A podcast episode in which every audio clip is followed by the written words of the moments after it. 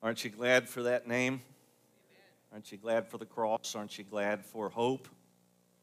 Uh, we praise the Lord. Well, we're delighted this morning to introduce our guest preacher uh, who's already preached for us earlier. And uh, we welcome to Camden, I believe for the first time, Brother John, Dr. John Heading, who is the full time state director of Ohio Disaster Relief for our convention. Uh, John is here today with his wife of 38 years, Stephanie. We welcome you as well. And she also coordinates what's called the Ohio Baptist Messenger. And uh, we're grateful for her work with our state convention. They have four kids, four grandchildren. Number five is on the way. And their oldest son is a senior pastor in Kentucky. The rest of their kids and spouses look like they're school teachers. So we're grateful for them. Here's what I love about John Heading being here today. He pastored for 37 years. Uh, the last 17, he was the pastor at Beaver Creek Baptist Church. That's where I got to know him and meet him for the first time. He was also involved in disaster relief for 25 years prior to taking it over. So we're grateful for his leadership. And let me just ask this before we even begin. If you've ever served with disaster relief, I want you to stand up. Okay, I know Roy and Kathy have. Dick, God bless you. Dick, Dick McKee uh, told me outside it was kind of one of the earliest uh, deployments and uh, we're grateful. So let's let's welcome the, the headings today. Welcome John to the pulpit, and thank God for these that serve. Amen. Thank you, sir. Thank you, Appreciate. Thank you. Appreciate the warm welcome. We've had a, a good good day so far. Um, if you have a Bible, Matthew chapter nine, we'll get to that in a few moments. But I will tell you right now, Pastor, um, if I lived close, I'd have to go here because I saw what Miss Myrna does over there telling you, man, we need to, every church has a couple little ladies who they cook and it's like, wow. And the rest of us cook and we hide it. You know, we had one at the last church, uh, Miss Ida. Um, and so we enjoy that very much. Appreciate it, uh, getting to know them just a little bit. So let's talk a little bit before we get into the Matthew 9, just a little bit about disaster relief, and then a little bit later I'll show you a few pictures. Um, so disaster, Southern Baptist Disaster Relief has been around since uh, 1966. Started in Texas with Texas Baptist men and a group called Royal Ambassadors. And they grew up in RAs, GA kind of stuff. All right, so a hurricane hit Texas, and um, Texas Baptist men, some RAs got together and did some things. And so that's officially where Southern Baptist Disaster Relief started. And we borrowed something from Royal Ambassadors just to acknowledge their involvement at the very beginning, and that's our colors. This is officially gold and blue. We've redeemed those colors from Michigan, and now we serve the Lord with them. Oh, come on. All right. Couldn't help it. Um, so, Ohio Disaster Relief started in 1986, and our very first unit was a feeding unit. And we had the opportunity to start serving and being involved. Since then, it's come a long way. Uh, last year, 2022, was the busiest year ever for Ohio Disaster Relief. We deployed 20 times last year. It was just an unbelievable year. 20 times uh, hurricanes, flooding in Kentucky, um, forest fires in Colorado, uh, some other kinds of things. Um, there are a lot of stories I can tell you, and I know uh, you made one mistake, Pastor, and told me that we don't have that much of a time constraint in this service. So I can tell you a few more stories. Let me tell you one story about disaster relief that no one knows. And we don't hide things, but we also aren't out there just trying to let everybody know everything that we're doing. So you all remember uh, 9 11. 9 11 happened as it was happening. FAA closed all the airspace, no flights, lots of things shut down. However, in New York City, a phone call was placed to Oklahoma Disaster Relief, and they said, We need chaplains in New York City. And so the FAA approved one flight plan of a private plane out of Oklahoma City to New York City with Southern Baptist disaster chaplains on it and their role was to get there and to serve in any way they can. So when they got on the land, they, they landed, they were taken, and they said, Where would you like to be? And the chaplain said, We want to be at the morgue. And so took them to the morgue, and from that day until they stopped digging in the hole, there was a Southern Baptist chaplain on duty 24 hours a day, seven days a week for months. And their job was to pray with anybody they could pray with. They had free access to the hole. They prayed with firemen and recovery people and construction people and FEMA people and government people and state people. But every single body part that came out of that hole was prayed over by a chaplain from the Southern Baptist Convention. And the director at the time, he said, of all every every body bag they prayed for, only three were complete bodies. Everything else were body parts. So we talk about the role of disaster relief or our chaplaincy of our volunteers. Um, it's no joke. We get a chance to do some things that only God can open these doors for us to do. There's just one example of things that, most folks don't know about. You're not going to really see us on the news. Uh, you're going to see the Salvation Army all over the news. You see the Salvation Army handing out food? You ever see that? We cooked it, not them.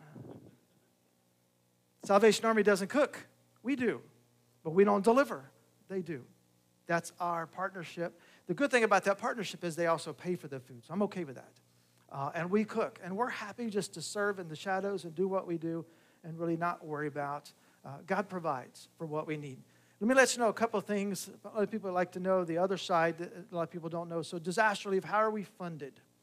Uh, many ways we're funded by the cooperative program. So, as your church gives to the cooperative program, as you give your tithes and offerings, a certain percentage of that goes, certain percentage of that helps to fund us. So, cooperative program in the state convention budget, we have $10,000 out of the cooperative program. This year, for the first time, uh, we received half of the state missions offering. So by the time the, the total state missions offering last I saw was like 165, uh, that would have us getting about 82 uh, with about $30,000 and some admin stuff that we're responsible. So we'd get about 50,000 from that. You think $60,000? That's pretty good. Last year I spent $180,000 in disaster relief. And we paid for all of it. Now here's how that happened. There were roughly 39 churches in Ohio that gave directly to Southern Baptist Disaster Relief in Ohio. Directly on our website, we want to give, we want to support, whether it's international missions or stuff you do in general. They gave directly about 39 churches, and that accounted for about $44,000. We have individuals, just like you all, that just give. Uh, some people just give regularly. I have, there's one small church, Pastor, up in Akron, and uh, they got a new pastor, a little church, uh, inner city. Uh, no, this was this one's in Youngstown. It wasn't the Akron one, and they are giving 50, like $51 a month, $49 a month. The pastor said, You know, these little old ladies won't let me take this out of the budget. You need to come up here and explain to me why. So we went up on a Sunday and I preached Sunday morning. Afterwards, he said, Okay, I get it. Not a problem. So every month, the church gives like 4722 or 5135. So there's a percentage in there somewhere that they do. It, it takes everybody to do what we do. Uh, so we have that. The other thing that we, going to a part of. You're going to see this in the, the, newspaper and the messenger coming up. If you don't get the messenger, uh, it's a digital thing. Uh, you can sign up if you go to scbo.org slash connect. And we can get that out to you all. And put your email address in there. You will get updates of what's happening in the State Convention of Baptists. And you'll see in the messenger, our, our newspaper, uh, that Stephanie is a coordinator, managing editor for that. And you'll see all kinds of things that are happening around uh, that's going on in the state. But one of the things people don't know about is have you ever shopped at Lowe's or Home Depot? I know there's not one real close here, but I, I looked them up just a little bit. Uh, there is a program that Lowe's and Home Depot have with Southern Baptist Disaster Relief nationwide that if you go through the process and register your card, your Visa card or debit card that you buy, then anytime you use that card at Home Depot or Lowe's, disaster relief automatically gets 5% right off the top. It doesn't change your bill at all. It's just a straight out donation. There's also a program with Home Depot, Pastor, that when you sign up on a pro account with a credit card, that the church gets all kinds of discounts. So 20% off paint right off the top, paint and stains. If you're doing a big project, you get uh, volume pricing a lot. Now, I don't work for Home Depot, but this year in 2022, February of 2022, Southern Baptist has actually got a check for $265,000 from Home Depot because of those credit cards that people are buying stuff at Home Depot. Lowe's, we got about, um, I think, 12,000 because we don't have as many cards with Lowe's. Uh, with them. So we're going to want to campaign this year to register people credit cards and debit cards. It's a secure thing. That way, anytime you use that card. And so what that money does, it's divided into development and deployment. So those 20 deployments we had last year, I was able to take all the receipts from the team leader, do what I got to do, turn them in, and as long as there's money in the fund, we get reimbursed for every dollar we spent. So for all 20 deployments, or most of the 20 deployments, we got back exactly what we spent when we turn in receipts. God provides. When we need something, I'll show you a unit we just purchased last year, a $60,000 unit that we've wanted. Uh, got a grant from the North American Mission Board for $40,000. It came from the cooperative program, which means who bought the QRU for us? That's how the cooperative program works. That we cooperate together, it all goes into a fund and goes from there. So that's just a little bit to get us started. And I forgot to mention really too much in the first service about uh, people who want to train. Um, so if you want to train in disaster relief, this is not intended today to be a, you all do DR, but if you want to, we won't turn you away. Um, they want to know how does this work? If you decide I want to be involved, step one is an online process. It's a $40 registration fee. It'll get your background check, your ID badge. There's some online training that you do. It takes about four hours. There's an online test. It's not. I want everybody to pass. It's not that hard. So once you do that and you get certified, then you need to train. We have a card out there with uh, all of our trainings for this year. We have seven scheduled for this year, most we've ever had. I think the closest one for you all is going to be at uh, First Light in Vandalia. However, let's say you have six people that want to train in food service. We'll come do a food service training right here just for those six. But what that means is if you're training in food service and you need to be involved in your own church and helping with the food ministry, um, we use our skills not just to go, but to also use in your own community. So we'll get to the rest in just a minute, but that's just a little bit up front at kind of who we are and what we do. So let's look at in Matthew chapter 9. There's a section of scripture here that we've always looked at a number of times. We're going to look at it just a little differently. Um, I don't know about you, but sometimes people bug me. Not you all. You're all like the blessed folks. You haven't bugged me yet, but I've probably bugged you already. I know this morning uh, I got up early. It's only about an hour drive for us here today, but I didn't want to fix breakfast, so I ran to McDonald's to get a couple of sandwiches. And then on the way back to the house, McDonald's is only two miles from our condo. I come to get into the turn lane, and in the left hand turn lane comes a car at me, coming up. The, and I'm initially thinking, what's wrong with this person? You know, I, and I went, wait, I had to catch myself. And I heard God in my voice saying, Aren't you preaching on this today? Oh, my gosh. You ever happen to you? Sometimes people just bug us. You know, we get to that point. Uh, some of us love to mess with people. You love to poke the bear. Anybody like to poke the bear? Don't poke the bear right now, it's okay. We get to that way sometimes, and here's the problem. When we look at Scripture, we look at what God has put us here to do, to have this relationship with Him, a big part of what we're here to do is to have a compassion and an interest in people. And it's hard to do if we're in that phase that they just bug us. It means we need to have a, a better perspective on what God has here for us to do. And I think we're going to be able to get some of that today, I'm hoping. So, Matthew chapter 9, verse 35 through 38, I'm going to read that if you would follow along. Then we're going to walk through this passage just for a little bit. He says, Jesus continued going around to all the towns and villages, teaching in their synagogues, preaching the good news of the kingdom, and healing every disease and every sickness. Then he saw the crowds he felt compassion for them because they were distressed and dejected, like sheep without a shepherd. Then he said to his disciples, The harvest is abundant, but the workers are few. Therefore, pray to the Lord of the harvest and send out workers into his harvest. Let's take just a minute and pray. Our Father God, as we come before you this morning, we, we look at your word, and I pray, God, your spirit would help us to understand. Pray, God, that we would let you speak to us, that we would drop our guard today that we would trust you in your words. Father, help us today have the right eyes to see what you want us to see. we ask this in Jesus' name. Amen. So, verse 35 tells us what was Jesus' ministry, the threefold ministry here.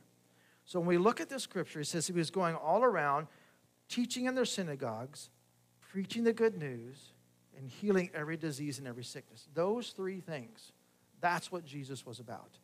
He was preaching, he was teaching, and he was healing. And what's so amazing about that is Jesus did not have a light show. You know what I mean? It's okay if you have a light show. But I think sometimes we try to get so clever, we try to get so, uh, what we want to call relevant, that we might be able to attract a crowd. But if it's not about the good news of Jesus, we are wasting our time. Then we are just a show. Jesus is there. I love this middle part preaching the good news as pastors, we can't help it sometimes. Sometimes we'll see kind of the new stuff coming through, and this is what everybody's doing. Or you see a church that's like growing gangbusters, and if I just do what they're doing, and we miss the understanding that they're growing because God is doing that. Our job is to share. Whether someone comes to faith in Christ or not is not up to me if I've done my part. And when you're looking at this, we want to kind of, I want to give you a picture here of what's going on. I want you to put your, yourself with Jesus. So if you look at the beginning of chapter 9, this is what's happening. First of all, we see that he healed the paralytic in the first eight verses. Next, we find 9 through 12, he called Matthew. 14 through 17, he was teaching on fasting. Verses 18 to 26, he healed a woman, he raised a girl to life. Verse 27 to 31, he healed the blind. Verse 32 to 34, driving out a de- demon. Those were some busy days. And I think this happened in more than one day because of the transitions in verse 9 and verse 27, because verse 9 says, as Jesus went on from there. Keep in mind, he's not taking an Uber, they're walking.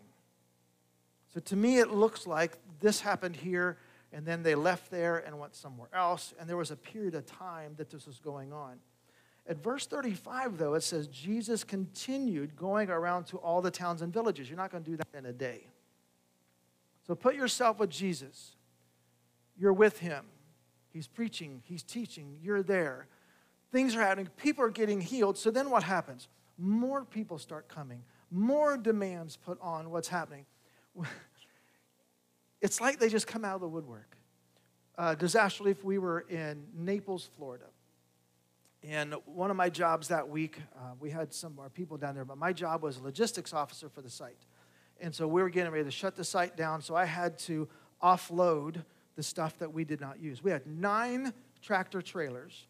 Um, there were four food trailers, semis, reefers, and refrigerators, and then we had four dry boxes, and then uh, semis, 50 foot trailers, and then another trailer that just is a 53 foot trailer full of ice. And what we didn't use, we had to offload. And so, what I needed to do through uh, our connections was to find agencies that are distributing food to give this food to for them to use. Well, the word went out, and it went out to a particular church. And they showed up like locusts, just in droves. And it's interesting that you ever had somebody come to the food bank and give a different name because they can come more? We used to have that all the time. They, they said, Well, I, I, I've seen you were here 20 minutes ago. And they, they just came in like crazy. And after a while, it was like, How much more can I give you? And that's the part that they started to bug me. And I had to go back and just, on a little break, I said, Okay, God, what am I going to do with this church? And, and I just felt like He's, God says, I'll take care of it. Don't worry about it. So I finally, we had like 30, 40 pallets of food, you know, 60, $80,000 worth of food. So finally I said, okay, I'm going to put all these pallets in here. It's yours. Take it. The rest is for somebody else. We can be in the middle of helping people, giving them food, and still feel like this bugs me. We have to be reminded as we do, there has to be a compassion for those who serve. They, and, and it's not up to me. God will take care of what needs to be done. Put yourself now, you're with Jesus. Do you think he would have the same kind of demands? More people show up, more people want more things. Heal this person, heal this person. Can you do this? Can you do that? And over and over, the demands, the demands, demands, and you're with him. But he keeps on going. And what happens? Verse 36 says, When he saw the crowds, he felt compassion. He felt compassion. And many times in our humanity, when we start to be bugged, we need to learn how to have the compassion of Christ when we see people. How do I do this? But he had compassion on them. This word compassion has two meanings. In the Gospels, the specific word is used about a dozen times or so, and it means to feel deep sympathy, really deep sympathy for people. When Paul uses it and John uses it in First John, it means um, to have the bowels yearn. Now, not growling like you're hungry, like during the invitation. oh, come on. Am I the only one that doesn't get hungry during the invitation? All right, all right, let's get real. So we look at this. It means you have such compassion for them that it just gets you right here. It just, what can we do? You see people. When we see people and we get annoyed by them, Jesus wants to teach us how to see people and have compassion for them. Because what they need is not the food they ask for, what they need is Jesus. So when we're doing ministry, it's not for the sake of doing ministry. We live by the motto sometimes when you hear, Jesus is coming soon, look busy. Right? We think that because the church is doing a lot of things, we're being spiritual. No, you might just be doing a lot of things. It's got to be about the gospel. We have compassion on folks. We want this year because what they need is the gospel. Now they're hungry, they need food. They're lost, they're, they're addicted, they need help from their addiction. They have marital problems, they need help because the answer to all those things is going to be Christ and Christ's people. We need to learn to have the compassion of Christ. The reason for his compassion is because the scripture says they were harassed and helpless like sheep without a shepherd. He, he's criticizing the religious leaders. Now, their job was to teach them to follow the law. That was their job. The problem was they were missing the relationship. And we as believers today can be just as guilty of, of doing and fulfilling the things that God tells us to do and feeling like I've done my duty, but yet we're missing the relationship. And there is a huge relationship we need to have with Jesus and with people. No one was feeding the sheep. So here was the response. He says, The harvest is abundant, but the workers are few. Therefore, pray to the Lord of harvest to seek out workers into his harvest. I don't necessarily think this is the scripture that we use to fill committees. You know what I mean? This is about seeing the need and going into the harvest field, but it's more than that. If we're to look at the therefore, my wife knows I love therefores when I preach because there's a reason it's there, and you got to go back. So this, there's two parts to this. Let me read it as it's two parts. Because the harvest is abundant and the workers are few, what is the action we're supposed to take? Somebody help me. Pray. Anybody ever been on a nominating committee before? Anybody want to admit to that? God bless you all. Yes. So many times it turns into kind of guilting people to filling those spots. It's like, you are going to do this again, right? And I don't know if they're talking to you about anything. It's not that time of year. But I've, I've always, as a pastor, there's certain things that have to be filled, but I like open spots on committees and places and ministries because when people come into the church and say, This is the church I want to be a part of, how can I help? If you tell them, We got it covered, we don't need you. It's, yeah, come on in. Let's work together before we do what's next, he says, pray. We have to do that in disaster relief. Uh, we've, we've started praying, say, God, we need volunteers. In Ohio disaster relief in 2022, 71 people retired from DR because they're older, they can't do it anymore, the physical demands, they can't keep up. But we trained 92. That also was a record. So we have right now a total of 285 volunteers in disaster relief, which I think is pretty good. Tennessee has 4,000 volunteers. Kentucky has 3,200 volunteers. But here's the deal I'm not in competition with Kentucky. I'm not competing with North Carolina DR that last January trained 1,400 people in DR in one day. I'm not competing with that. You know why?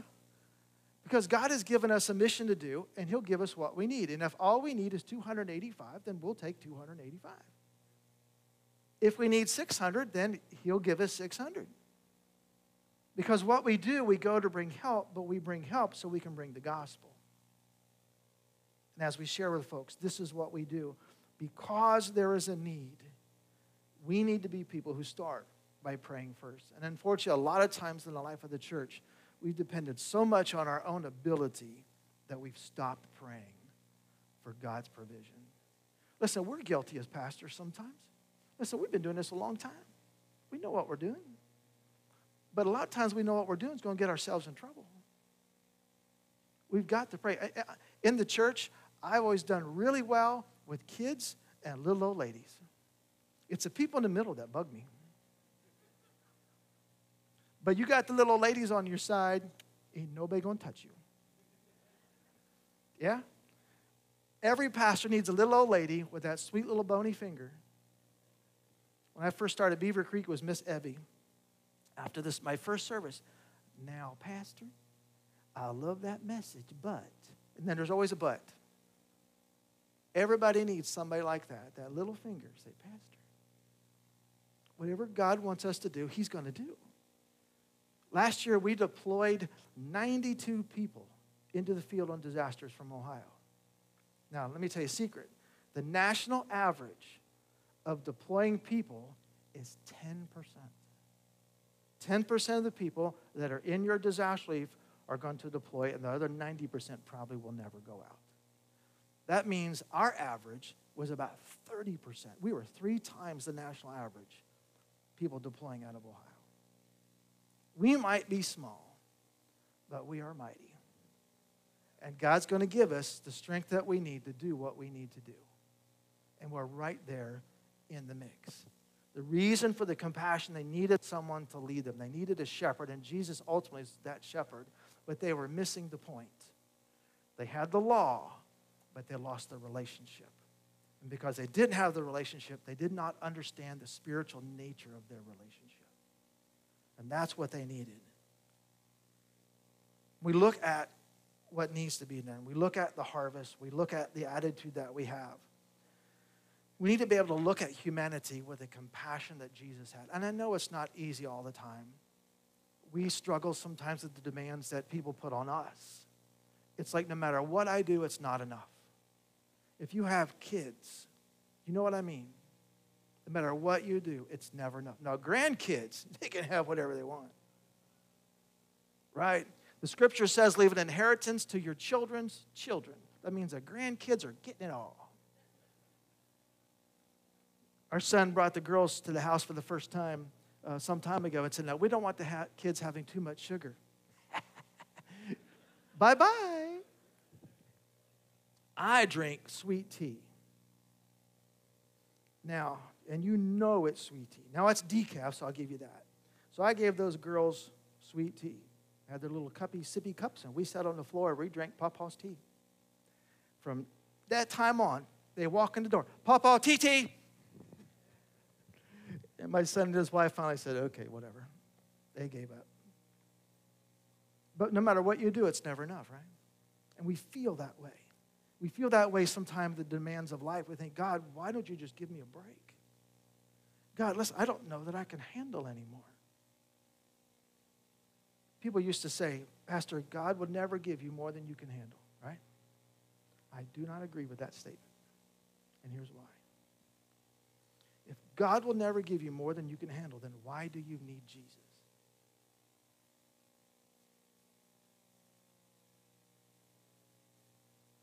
That I understand that statement. I understand. I really do.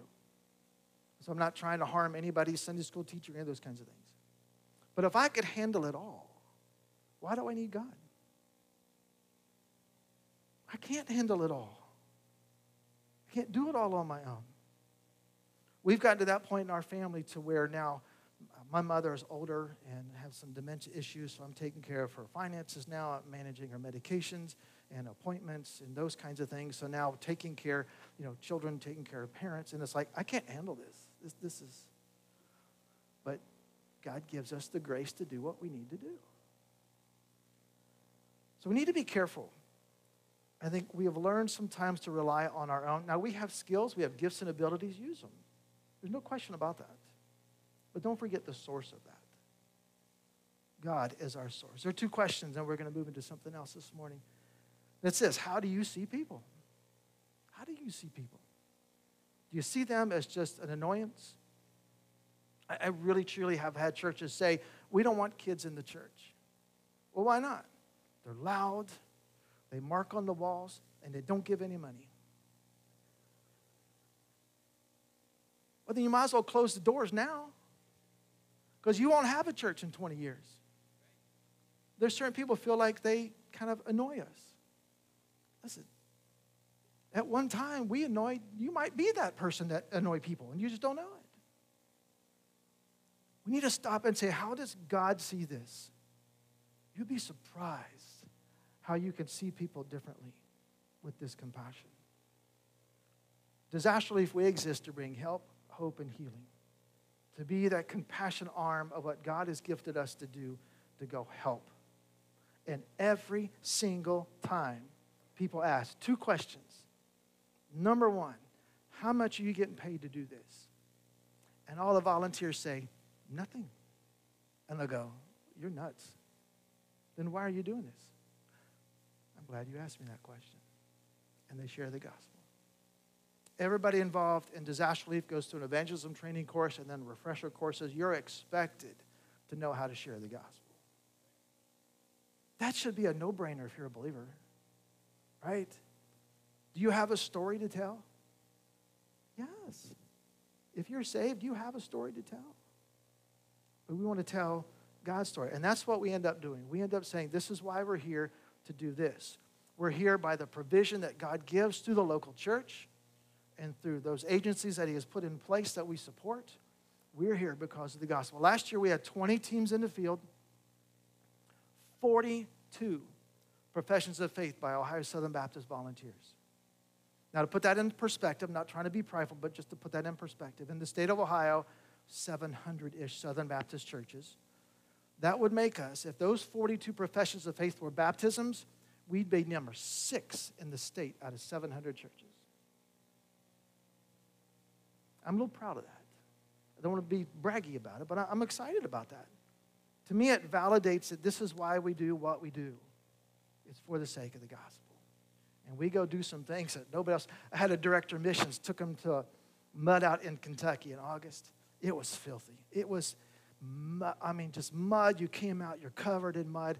He stopped and he said, Listen, you can't pay me to do this job, but I'll do it for the sake of the gospel.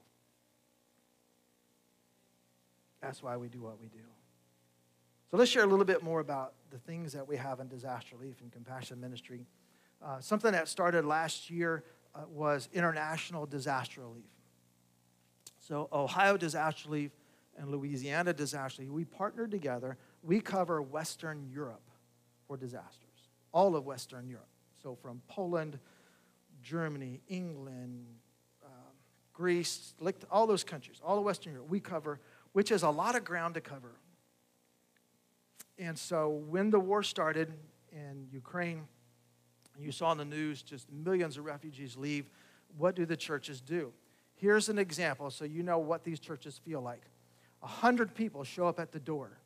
100 people. Ladies, kids, all, I mean, this time of year, we got nowhere to go. Can we live here for a while? That was the question churches had to answer. This church, uh, go to the next, that one. The church in the middle, that church is in Chelm, which is down on the Ukrainian border.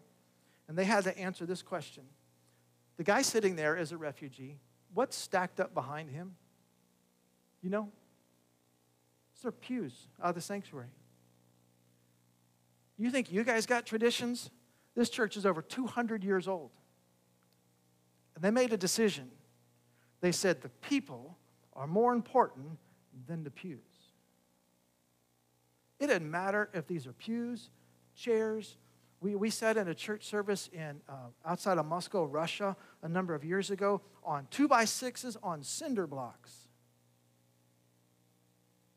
This little lady was coming to church and she fell down. I went to help her up and she yelled at me in Russian, so I just kind of let her go.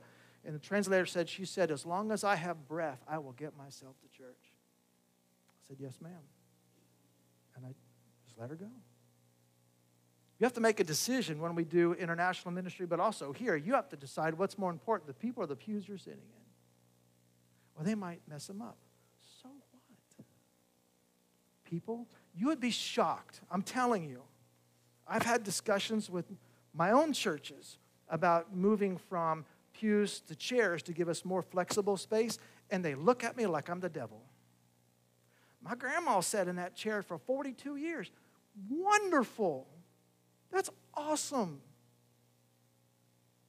We got to be careful. International missions, so we are helping churches still today. Um, let me tell you a story. I just got this back two days ago. You're the first to hear it, except for the first service. They were first, first. Church in Gdansk, Poland, which is northern Poland. That's where Ohio set up shop to help them work with men, uh, refugees. They needed a van. And the biggest van you could get in Poland and not have a CDL was a nine passenger van, $28,000, which is not bad. So, four of us, Ohio, uh, Louisiana, Mississippi, and Kentucky, went together and we all put, put in $7,000 and bought them a van. That $7,000 came from churches in Ohio. We put a word out. Church said, We'll give, we'll give, we'll give. And we got to $7,000. And we bought him a van. He sent us a letter back two days ago, an email, what's been happening. There were uh, another ministry he knows of. They had they got two vans. So the three vans have now made since last summer 22 trips into Ukraine with supplies, blankets, generators. They took Christmas gifts for 1,250 kids into Ukraine. The last shipment of generators and clothes and food they took was to Kharkiv. You see them on the news, just terrible. They're up on the east. Um, so they're, that's how far they're going. All that was made possible because of the partnerships that we have together. They're sharing the gospel. Those generators were being used on Sunday morning in Ukraine to fire up the church building, to have lights, to have a little, a little bit of heat so you could come to church and charge your phone at the generator. They're using it for the sake of the gospel while they're helping people. And they're seeing people saved because of it. Something else, obviously, they're hungry. Christians from the seminary in Kiev had gathered together a truck, a trailer, and big pots and pans because they wanted to do like big feeding, like we do feed people. Russia found out about it. They sent a missile and blew it up. So we decided, okay, God, how are we going to provide this need? So Alabama Disaster Relief have had an airlift kitchen. It's a commercial kitchen all in shipping containers. So we shipped it by UPS. $4,000 worth of stickers, but we sent it $4,000 UPS into Hungary to North Carolina Disaster Warehouse, and then officially no Southern Baptist volunteers and missionaries are in Ukraine. That's the official words for those who are listening to this recording. We pushed that unit through uh, Hungary over the border. We're crossing the border, just short terms, teaching them how to use this thing. And it's using it now to feed thousands of people at a time. I want you to know pastors and Christians in Ukraine have decided not to leave for the sake of the gospel. It's not a little inconvenient. Their homes are blown up, family members are dying, and they say, We will not leave for the sake of the gospel. We are a blessed people. Disaster relief for international is what we do. That one picture on the right, those are refugees right after they cross the border. And um, there are some stages set up to help them go to the next thing. A lot of them have gone back. And I don't know if I mentioned in the first service, but those families in Kharkiv were some of the families who stayed at First Baptist Gdansk. And then when they're back into the country, they're expecting another mass exodus out because with winter, uh, they don't have heat, they don't have water, so they expect a lot of refugees to come back out again. So if the need arises again, we will send volunteers back to help them deal with 100 people who would need to live here. You got to feed them, they need showers, they need to do laundry, they have medical needs, they have all that kind of stuff, is what they had to deal with in their church. The next three units that we have are pretty uh, popular. Our chainsaw unit, obviously, it's self explanatory what it does. We'll go do all kinds of things. Uh, there, but no exception, you must be trained to handle the chainsaw. You can't bring your own equipment. You can only use ours. We provide all of our own equipment. And uh, we've had a chance to do some amazing, amazing things. Uh, picture on the left used to be somebody's uh, mobile home or their RV camper that has a tree cut it in half. This was up in Wooster, Ohio. This last summer there was a derecho, which is like 90 mile an hour straight winds. Um, the others were uh, the other ones were in Goshen, Ohio. The tornado, the three tornadoes that went through Goshen. Uh, we spent several weeks in Goshen helping them as well. Uh, our next one's our flood recovery unit. Um, this one is uh, most of these pictures. See, I actually do work. I'm on the left. Trailer. The, those two pictures are from Kentucky flooding on August of last year. The top right are from outside of Naples and Bonita Springs. That's the, the one house. Um, did I tell them about that house yet here in the service? Yeah, I did not. Not this. She kept my wife. Man, I, I my preaching is like squirrel. So I just can't. But So she has to hear on my right all the time, and I look at her. She tells me where I'm supposed to be. But this one house I'll tell you about just real quick in flooding in Bonita Springs. They were on a canal. Little old lady, she said, "I'm not leaving," so she wouldn't leave. Uh, the whole neighborhood, six feet of water. So she bounced around in her house in six feet of water, climbed up on a cabinet in the garage. Uh, the next morning, uh, the military came in and they went house to house. They rescued her. They closed the house up, and nobody went back for 27 days in the Florida heat as the water settled. So we got the work order, and one of the guys on this team is a office finance guy with Nationwide Children's in Columbus. First mud out project. He said, I want a real mud out. I said, okay. So he got that project. And they opened the door, it is covered in black mold. So what had to happen is everything from the ceiling down has to go. She was a hoarder. One whole day just taking everything out. One whole day. And we have to do it by hand. Uh, we don't have heavy equipment yet, but I'm working on uh, raising the money to do that. And the second day was then everything drywall down comes out all the kitchen cabinets, all the appliances. And believe it or not, in a flood, your refrigerator will float. What's the number one rule about disaster relief refrigerators? Don't open it. One of our newbies did this in his house, and we were going to throw him in it and duct tape him inside so he'd learn his lesson. Uh, nasty. So don't open the refrigerator. Uh, so the second day, all tear out, everything. So think about your house, your first floor, flooded with six feet of water. Whatever's there is now gone. It's all trash. Furniture, appliances, kitchen cabinets, flooring, drywall, insulation, everything is gone. The thing you don't think about, if it's salt water, you have to now replace all the outlets, your main electric panel. If it's just fresh water, you can clean them and do, there, there are all kinds of things. So we tore everything out. The third day, we power wash it all down, and then we spray it with something called shockwave so it won't mold. And we train you all how to do that. We provide everything because no, nobody can afford shockwave. It's $100 a gallon to buy that stuff. And uh, when I was clearing stuff out in Naples, we had three or four skids that we had to get out. So I brought some home. I brought home $10,000 worth of shockwave for free because uh, I'm not going to just let it go to waste. I'll take it all day long. Flood recovery. Our next one, this is our feeding unit. We're proud this is our new baby. On the left, it is a commercial mobile kitchen. We meet all county requirements, even though we don't have to.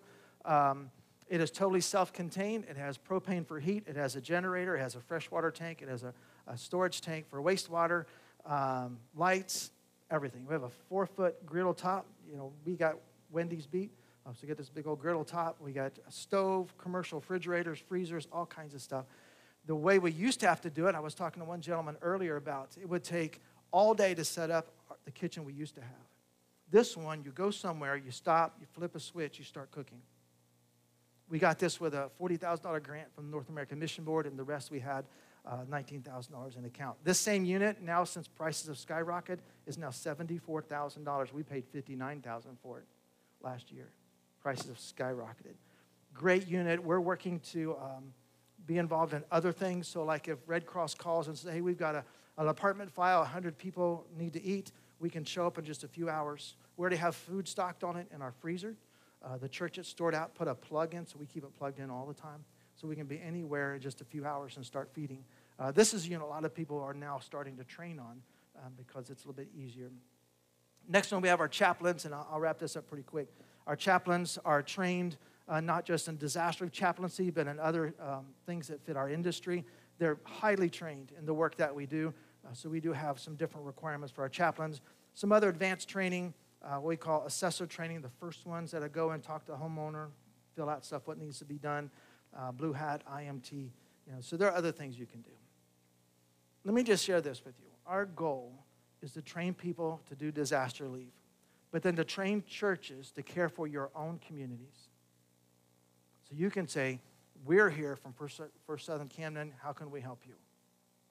We always work through the local church. When we show up on site somewhere, we have the pastor make us a flyer. This is the church. Hey, we're here on behalf of such such church. Here's a flyer for their church.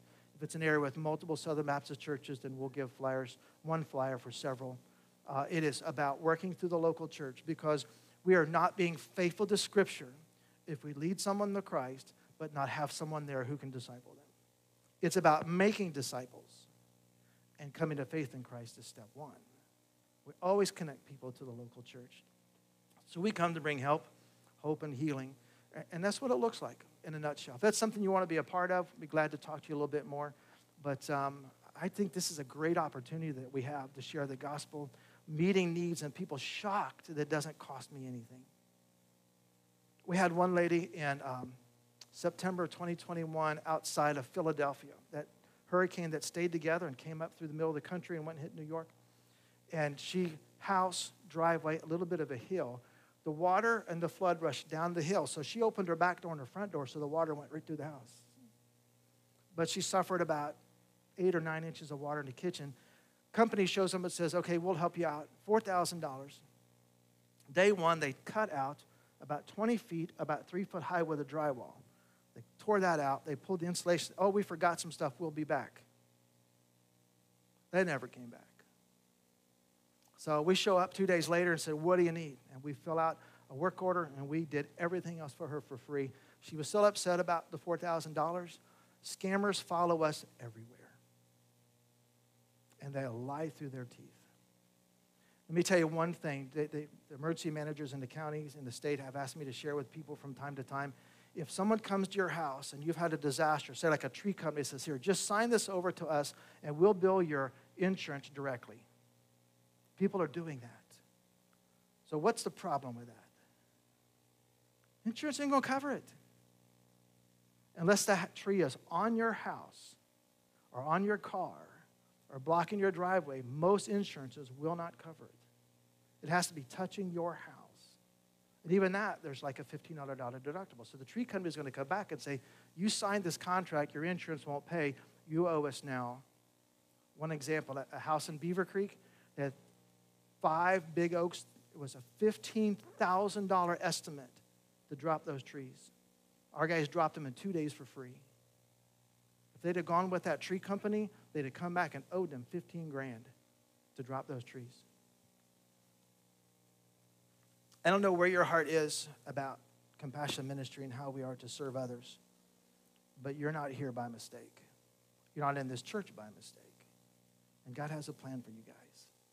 I would encourage all of us, regardless of how long we've been believers, how long cynical we get from time to time, that God still wants us to experience the compassion that Christ had for people. Because that's what he died for for people, for humanity. And let's stop being bashful or embarrassed about sharing the gospel. Give them the food first, but then share the gospel with them. You don't, don't be obnoxious about it, you know. But yet, this is the love of Christ we want to share with you. This is why we do what we do. And if they don't show up to church, they don't show up to church. We had incident from time to time that we would have a, a, lot of people, a lot of people get saved, but then they would go to another church. I was kind of offended at that. God, they're ours. And I got smacked down with that pretty hard. My encouragement today is if you want to be involved in some of the compassion ministry of this, glad to talk to you. If you have, say, five or six people that want to train in just food service, we'll train them right here. At the very least, pray for us.